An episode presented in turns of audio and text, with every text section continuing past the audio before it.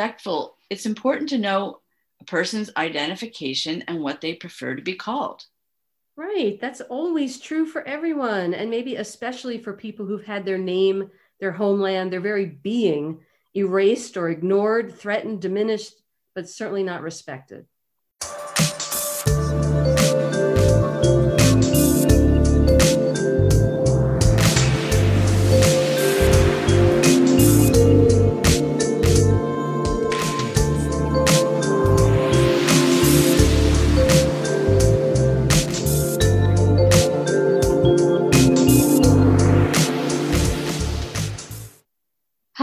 Welcome to the Shrinks on Third Psychology and Social Justice podcast. I'm psychologist Cindy Ariel. And I'm psychologist Julie Mayer. Come on in. So, today, Julie and I are going to talk about an aspect of how white people erased Native American tribes. Although there's so much for us to learn about them and about that, we really can't do it full justice. Because as Europeans arrived and expanded settler territory in North America, the long existing Native American communities were moved, combined, dispersed, renamed, and even destroyed. And today we'll talk about how they were renamed. I just want to say, though, repeatedly on this podcast, we've covered some American history that we should all know, but since it was about African Americans, many of us never learned it. We've been blind to so much of it because we didn't know what we didn't know. It wasn't taught in schools, it wasn't covered in the news. We had to go looking for it. So today, we're going to cover some American history that pertains to Native Americans that most of us also don't know. I just want to stress the fact that it's as much American history as what we were taught in school, but more reality based and less whitewashed and we should all strive to know it. So today we're going to start with the names of tribes. Here's why we're doing this episode. Most of us have heard at least something about some of the largest Native American tribes on our continent, especially in the US. We've heard of the Navajo, the Cherokee, and the Great Sioux Nation.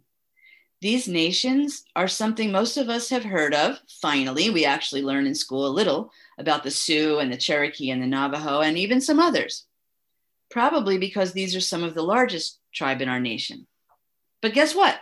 There actually was no tribe ever named the Sioux.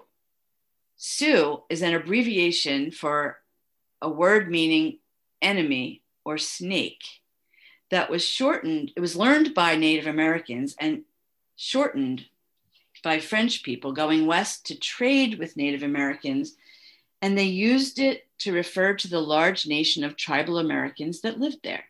Wait, the word Sioux means enemy or snake? That's that's pretty ugly, Cindy. White people called the Native Americans enemy or snake? That's very insulting. Yeah, that was just for the Sioux. But in fact, if you look it up, you can find that Cherokee and Navajo are also not the names the people gave or what they call themselves. Of course, like so many code switchers, when they speak English, they've learned to use the names we all use to refer to them, though some won't, some won't, and they reject the names, you know, that were given to them by outsiders. I mean, would we? I guess if people called us something great, like those beautiful, great people or something, instead of those Americans. But hmm, let's see. The word Sioux being derived from a word meaning snake or enemies. Who would want that? Not me. Cherokee? No, Cherokee is a little better, maybe, derived from a word meaning people of different speech. And Navajo maybe comes out on top out of these three, being some derivative of a reference to the people who farm fields in the valley. Many of the people called this, though, still believed it had a negative connotation and it's not a preferred name. I guess it's like those migrant workers or something like that. Like, none of these seem like great names. No, so basically, all Native Americans are referred to by white people by tribal names that are not actually the names of their tribes. And then they've been expected to answer to those names. Yeah, they're like names from the Native American language, but they're of words. So they sound they sound legit, you know? Yeah. At least to us. And maybe it's not wasn't all of them, but there was a lot of that. Mm-hmm. for example, the original people that lived in what became the city of Philadelphia and the surrounding areas where you and I live or work were the Lenni Lenape, which is derived from the Native American words meaning real men. And it's what the tribe called themselves. So that's cool. And I think mm-hmm. most of us learned their true name, the Lenni Lenape, although their homelands included what is now Delaware, New Jersey, Eastern PA, and Southern New York. And the settlers called them the Delaware tribe because they had large settlements along the Delaware River, which was named after some guy named Lord De La Warr, who was a white guy from England that founded Virginia, who founded Virginia. So if they called them the Delaware tribes, they just took away whatever names they had for themselves actually they came up with a name that wasn't even relevant to who they were and was based on their own needs to honor a white guy by naming an entire people after him. The audacity of those European settlers is hard to swallow. yeah.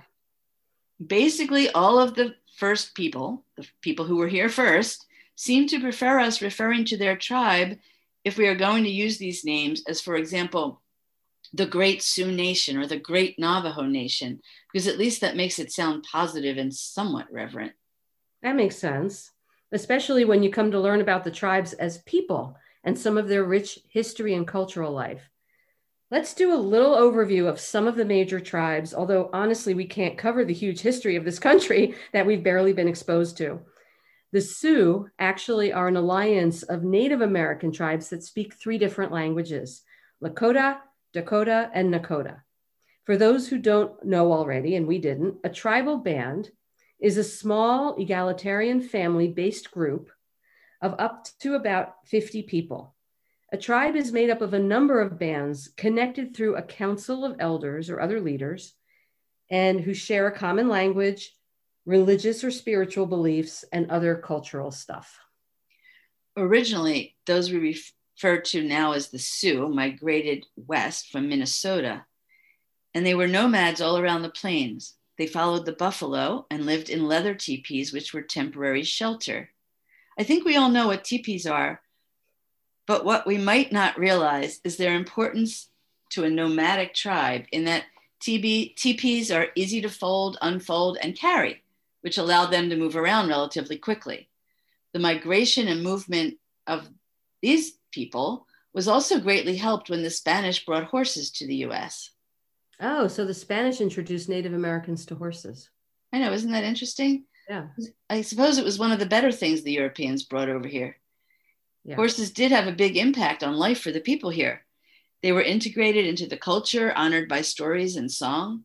They impacted how hunting and fighting were carried out, and they came to reflect prestige in tribal members. Hmm. So now to a different part of the of our race through history, to a different part of the country. The tribe we know as the Cherokee lived in what is now the southeastern part of the US um, and were strong hunters as well as excellent agriculturists. Their tribe, like a few others, was traditionally a matriarchy. This tribe could be found thriving in Georgia, North Carolina, South Carolina, and Eastern Tennessee. Many from this nation, like all First Peoples, were pushed out of their homelands, and in this case, they were pushed onto land in Oklahoma by the Indian Removal Act. That's actually the name of it. This act was signed into law in 1830 by President Andrew Jackson. It arranged for Southern Native American tribes to be removed to federal territory west of the Mississippi. And you know why? So that white people could settle their ancestral lands to the east. Can you imagine like moving a people? like just a whole yeah. people. Devastating. That was surely a law that native americans had no say in and it literally determined that they had to be relocated for the convenience of the white people in power. It led to the forced eviction of more than 16,000 people who first were sent of course it wasn't done in a nice way they were first sent to roundup camps and then emigration camps for the Cherokee, the journey to Oklahoma has been called the Trail of Tears. Over a thousand people died during the trip. Many deserted, and several thousand likely died as a result of the forced move. It's tragic how terribly the American government treated Native Americans. Agreed. It was a sad, sad part of our history. Europeans invaded this entire country where millions of people already lived. Millions. In the Southwest, the Navajo lived mostly in Arizona, New Mexico, and Utah. The Navajo Nation is now the largest reservation in the United States, comprising about 25,000 square miles, about the state of the entire about the size of the entire state of West Virginia. Generally speaking, Navajo don't live in villages like other Native American societies commonly do. They've always banded together in small groups, often near some source of water. If you just stop and think about it, though, obviously those states didn't exist when the Navajo lived mostly in Arizona, New Mexico, and Utah. But now, rather than all that expansive area, they're in 25,000 square miles. It sounds really big, but it's actually so much smaller than where they originally were living. That's a good point. Traditionally, Navajos live in a thing called a hogan, a circular cone like structure made of logs or stone. They're um, pretty cool. We saw some of the old ones on one of our trips west. Yeah. Um, and the more modern version is a six sided thing with a smoke hole in the center of the roof, and it's made out of wood or cement. Um, and the doorway typically faces the east to receive the blessing of the day's first rays of sun. I love that idea. I also love that traditionally the Navajo were also a matriarchal society with descent and inheritance determined through one's mother. Hmm. We should do an episode about the matriarchal First People societies. Oh, we will. Apparently, Navajo women have traditionally owned the bulk of resources and property, such as livestock. And in cases of marital separation, women kept the property and the children. In cases of maternal death, children were sent to live with their mother's family. Traditional Navajo have a strong sense of family allegiance and obligation. I think that's true of, you know, all of them, and just like most people, right? right? And you don't think of them as people who care about their families, but obviously they do.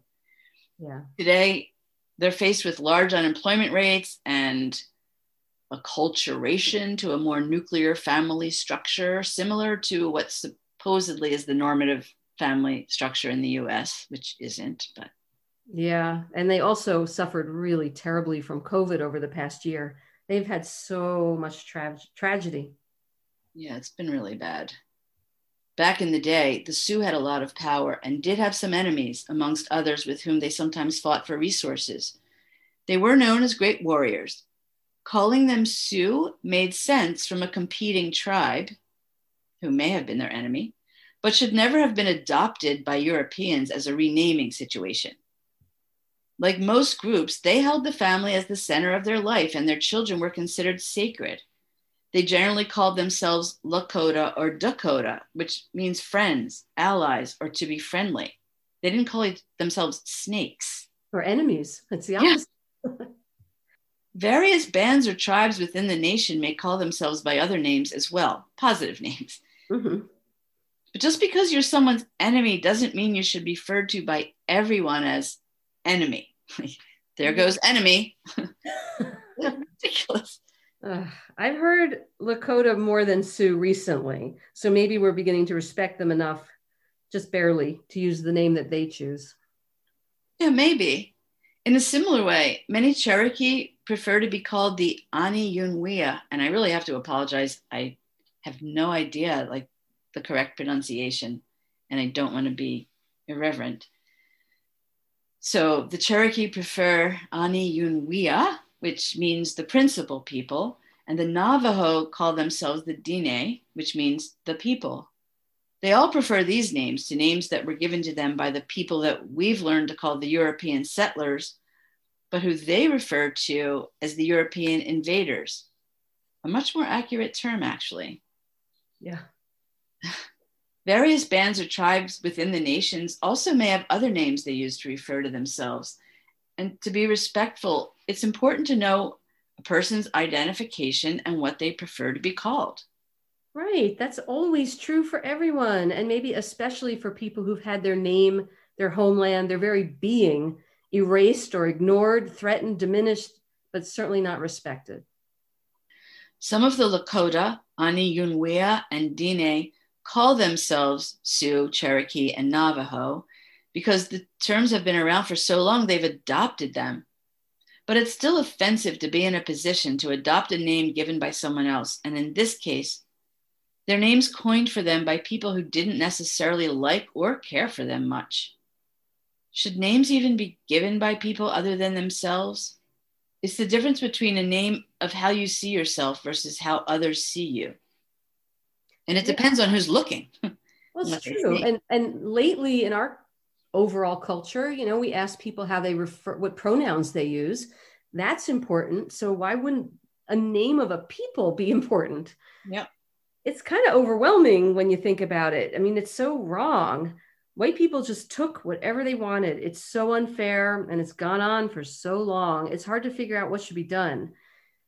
Uh, but at the very least, we should honor places that were the homes for Native Americans before they were removed, killed, made sick by illnesses carried by Europeans, etc. With the original names with which they refer to themselves, we need to find ways to honor them and their history. And I did not realize this, but there are over 5 million Native Americans in the United States. That's a lot of people.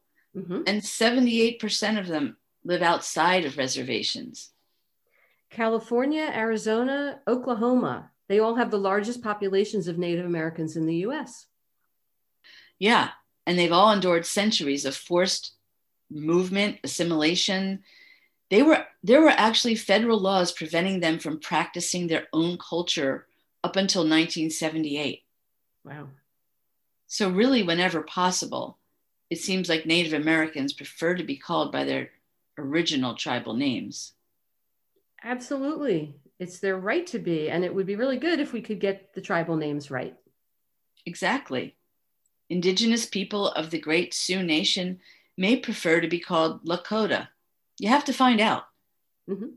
Cherokee people may prefer to be called Ani Yunwea, or there's also other names, I guess, depending on, you know, their band or where exactly they're from, like Kituwa or Salagi. And Navajo may prefer Dine, just like any other name you call someone. Get their preference and do your best to get it right. Yeah. In addition, it's really important to think about reparations. There was endless European settlement and growing US territory created by US government policies that deprived Native Americans of their freedom, of their way of life and well being, and made them less than in so many ways.